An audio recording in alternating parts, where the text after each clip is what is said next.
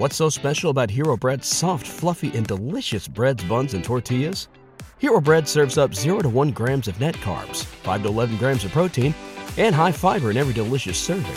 Made with natural ingredients, Hero Bread supports gut health, promotes weight management, and helps maintain blood sugar. Hero also drops other limited edition ultra low net carb goodies like rich, flaky croissants and buttery brioche slider rolls. Head to hero.co to shop today. Every day, we rise, challenging ourselves to work for what we believe in. At U.S. Border Patrol, protecting our borders is more than a job, it's a calling. Agents answer the call, working together to keep our country and communities safe. If you're ready for a new mission, join U.S. Border Patrol and go beyond. Learn more at cbp.gov/careers. The Twilight Zone, 1959. The Silence. You're traveling through another dimension, a dimension not only sight and sound, but of mind, a journey into a wondrous land whose boundaries are that of imagination. That's the signpost up ahead. The next stop, the Twilight Zone. Well, I can tell you, gentlemen, you gentlemen, most ero- erotic thing occurred in the market today. Just erotic. I've been dabbling in the syndicate. It was some of the oil holdings in Texas. Jack Brewer handles our New York operation. It came on the floor today. I just happened to be there. This was about he has a sheaf of papers in his hands. He waves it to me. Now, if there is anybody I didn't want to see before noon or given any given day, it's Jack Brewer. He's a rogue, rogue salt, a little crude, nonch, nonche rich. You know the type. Charlie, old man, don't you mind? Do you mind if I sit here? Do you, boy? Well, where was I? Oh, yes, Jack Brewer. He uh, walks across the floor to me with a tense voice, a voice absolutely shaking with intensity. Settles up to me and he whispers. He's got the most miserable habit of whispering. Sort of voice, so that everyone in the world can hear him.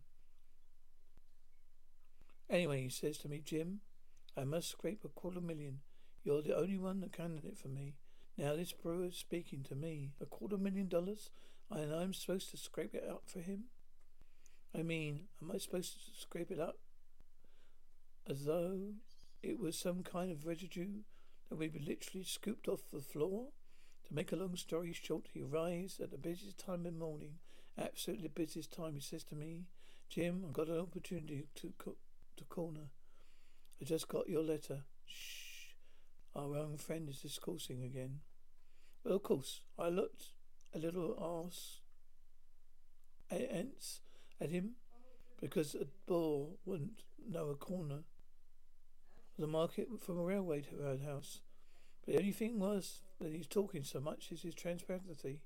In about thirty seconds, he, Alfred, he will be very nonchalantly asked for a loan from nobody within his shop. Just last week, he asked me for a loan of a quarter million dollars. The letter you sent me, most incredible thing I ever read. Archie, we're old friends. I must tell you my my communication. Julius is not was as an old friend, but as my lawyer.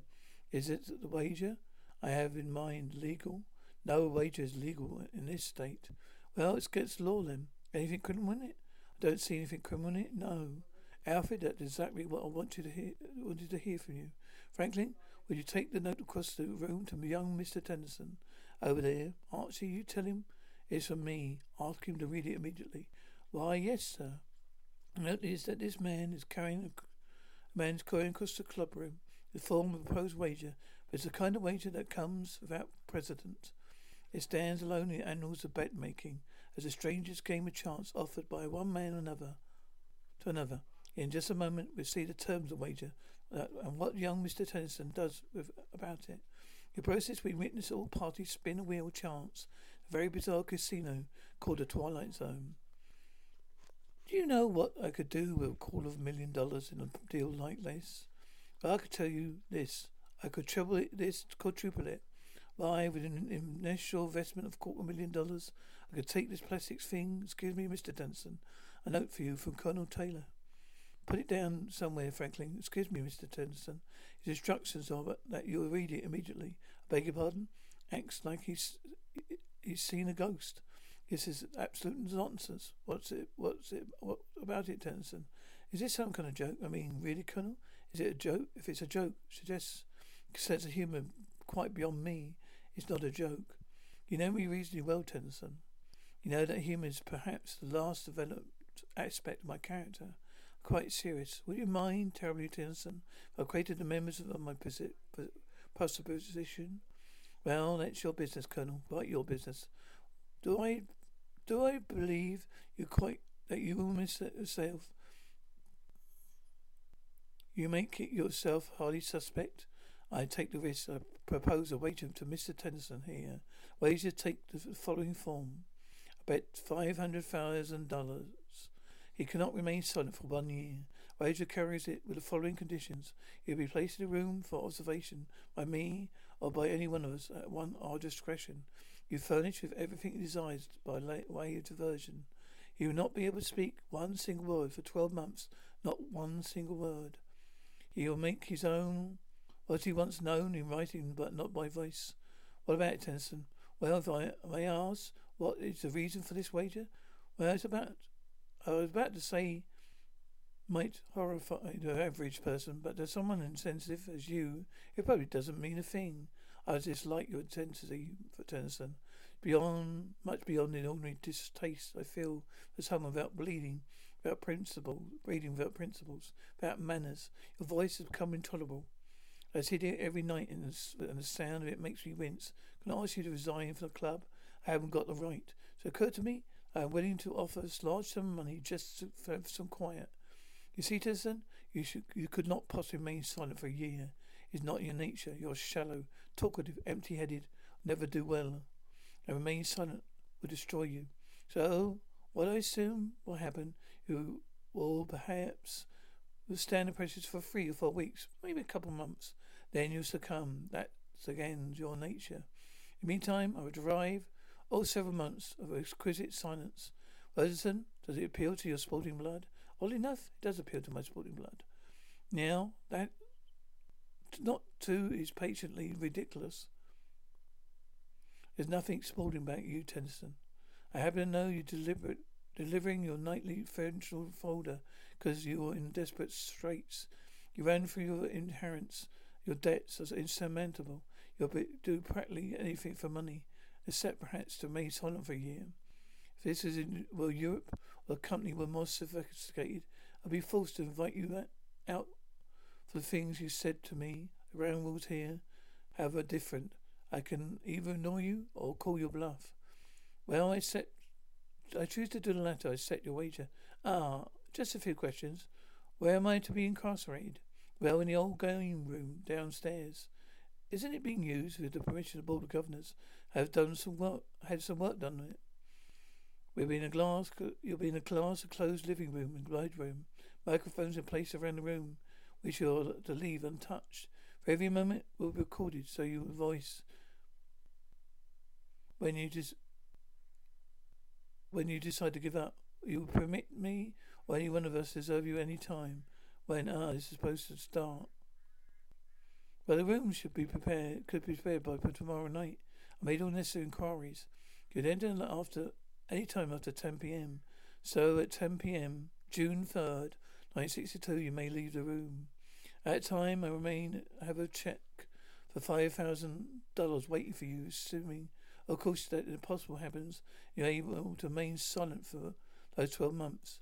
I'll be back tomorrow night. Oh, Colonel, I would like to have the check certified and place a deposit in my name as a photostat, if available, and witnessed by another every member of the club. This might be the usual procedure in a fish market, pawn shop, but not in this club and not with me. My credit's well known, to, as so is my honour, as every member here will vouch for. There'll be no cheque placed on deposit. You'd have to take my word, I see.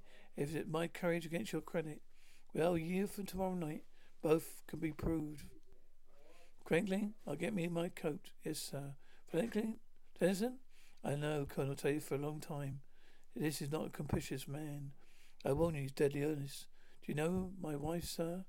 Her name is Doris. She's a lovely thing, frail, beautiful, fragile, like a camel brooch, but she tastes run to unfragile fragile things, sizable baubles, and her sizable price tags. She shops at Tiffany's the way other women shop at a supermarket. My miserable misfortune is that I happen to be very much in love with her. I am also so desperate in need of money. May sound dramatic, dramatic, but it happens to be true. Any time now, Mr. Tennyson, any time. Oh, Mr. Tennyson, dinner. Hmm. Yes, sir. Is he eating well? Appetite good. Not very much up to a week ago, sir, but he's eating very well now. Well, that's nice. I hope he stays in perfect health. Health. I don't want this experience to damage him in any way. Quite conscious, sir. He's in excellent spirits. It's nine weeks now, sir. Nine weeks today he's been in there. Nine weeks? Well, that's really quite incredible. I'd give him four weeks possibly to hold out. Six at the outside. Nine weeks? There's a little bit more gristle than I gave him credit for. Well, there be anything else, sir? Oh, hello, Alfred. Frankly, tell me you were waiting.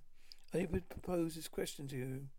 Very succinct, uh, actually very brief. How long? How long what? How long are you going to keep up this prolonged practical joke? Well, not much longer. Thank you, Franklin. You should see your boy down there. Four and a half months, not the sound out of him. It's incredible. A flop won't take it, take it for a month, I guarantee you. For your sake, I hope that's the case. My sake? You have the money, Archie. I find it insulting, Alfred. I'm sorry if it is. I think he's going to beat you, Archie. I think that boy down there is going to remain silent for a entire year. I think you're going to owe him five thousand, five hundred thousand dollars. I just hope you got it. You hear me, Tennyson, can't you? I've been giving this considerate thought. You filled your part of the bargain admirably. A part, a matter of fact, you completely surprised me, Tennyson. But the fact is, I feel the whole thing has gone too far, becoming inhuman. I'm prepared to offer you a thousand dollars. You may walk out today, right at this moment, if you choose. It's going to be early spring this year, Tennyson. You ought to see it. In that time of year, when a young man's fancy lightly turns well, you know that better than I do. Young ladies too. For example, your wife. She must be lonely for you. Tennyson, desperately lonely. As a matter of fact, she, she has been seen with another young man. It's odd that she hasn't paid you a visit, isn't it? Don't you think it's odd? I happen to know you've written her many notes. You're requesting a visit. She hasn't responded even to the notes. You may lose your wife, Tennyson. I hope you're fully aware of that. While you stay here behind the glass, for the very reason for all your agony may be slipping away from you. Why didn't you leave, Tennyson? Why didn't you leave right now? It still not might be possible to save your marriage. Tennyson, I saw your wife again. She's getting into a little European sports car. There was, you know, a nice young fellow driving it. Your wife, your wife, your wife, your wife, wife, wife. Today's April Fool's Day, Tennyson. You remember April Fool's Day? I think it is named for you. Only a fool would stay in there as long as I, you have knowing precisely what's happening on the outside. Your wife, I mean, Tennyson. Your wife, wife, wife, Tennyson. His nonsense must cease. You got to get out of there. You really do. Why, I could tell you some stories about your wife. How about it, Tennyson? I might see my way clear to giving you five thousand. It'll pay off a lot of your debts. It'll brace it for your wife. Something to compensate the months of loneliness. How about it, Tennyson? Five thousand. Six thousand, Tennyson. You're an idiot. You know that, Tennyson? You're going out you're going out your mind in here there. I know you are. You listen you're ready to crawl up the walls. Listen, Tennyson. Can't stay in there another in there one more hour. Not another half hour. I wouldn't have believed it. A year in that room and not one word out of him. Two minutes and all the is all the poor devil has got now. Two more minutes. Look at it, Archie. Look at not at the face of a happy man, would you say? Rather a momentous occasion, isn't it, Archie? You destroyed yourself much as I told you you would. Your little mind is gratuitous, gratuitous, Alfred. Besides, it's not yet ten o'clock. Whether it, it is or whether it, it isn't, destruction I'm talking about has already taken place. There have been ugly rumours, Archie, things that have been done to him, but like besides in the windows, suggestions. Gossip about his wife. You place such a poor human honor Archie, but you haven't acted like an old man. Please don't go to trouble denying it. I'm sure much of it's true, but the ugly affair proved two things, hasn't it, Archie? That the boy down there is stronger than you gave him credit for, and considerably weaker. How could he have done it? How could he have done it? It's possible. Ah, me, me, me at my disadvantage, Mr. Tennyson. Rather compromising situation. You forced me into a position of rather distasteful candor. The truth is, I'm a fraud. I haven't any money. I offered you a thousand dollars, then five thousand. It would have been had to go out. I would have had to go out the street to beg, even that amount, let alone a half million dollars. It's true I have a pride, bearing taste, exceptional breeding, but I had lost many most of my money some years ago. Now you forced me to cover the situation, proving, Mr. Tennyson, proving that the two of us, you are far more substantial. I will naturally resign. I will not ask you to suffer my presence any longer. Tennyson, you can talk. Your time is up. Up. You can talk, gurgle, sing, chuckle. Anything you want. What's he writing? What's he doing? Why doesn't he talk? Why does he? Doesn't he say? What did he say, Archie? What did he write? He doesn't say. It's. Uh, didn't he say something? I knew I would be able to keep my part of the bargain. So when I get, I knew when I would not be able to keep my part of my bargain. So when you go, I had my nerves and my vocal cords severed. Mr. Jamie Tennyson, who oh, almost won a bet, but who discovered somewhat belatedly the gambling being the most unprotected pursuit even with loaded dice, marked cards, or as in his case, of severed vocal cords. For somewhere beyond him, in the wheel has turned, his number came up black thirteen. If he didn't believe it, ask the. Had a very special one handles roulette in the twilight zone.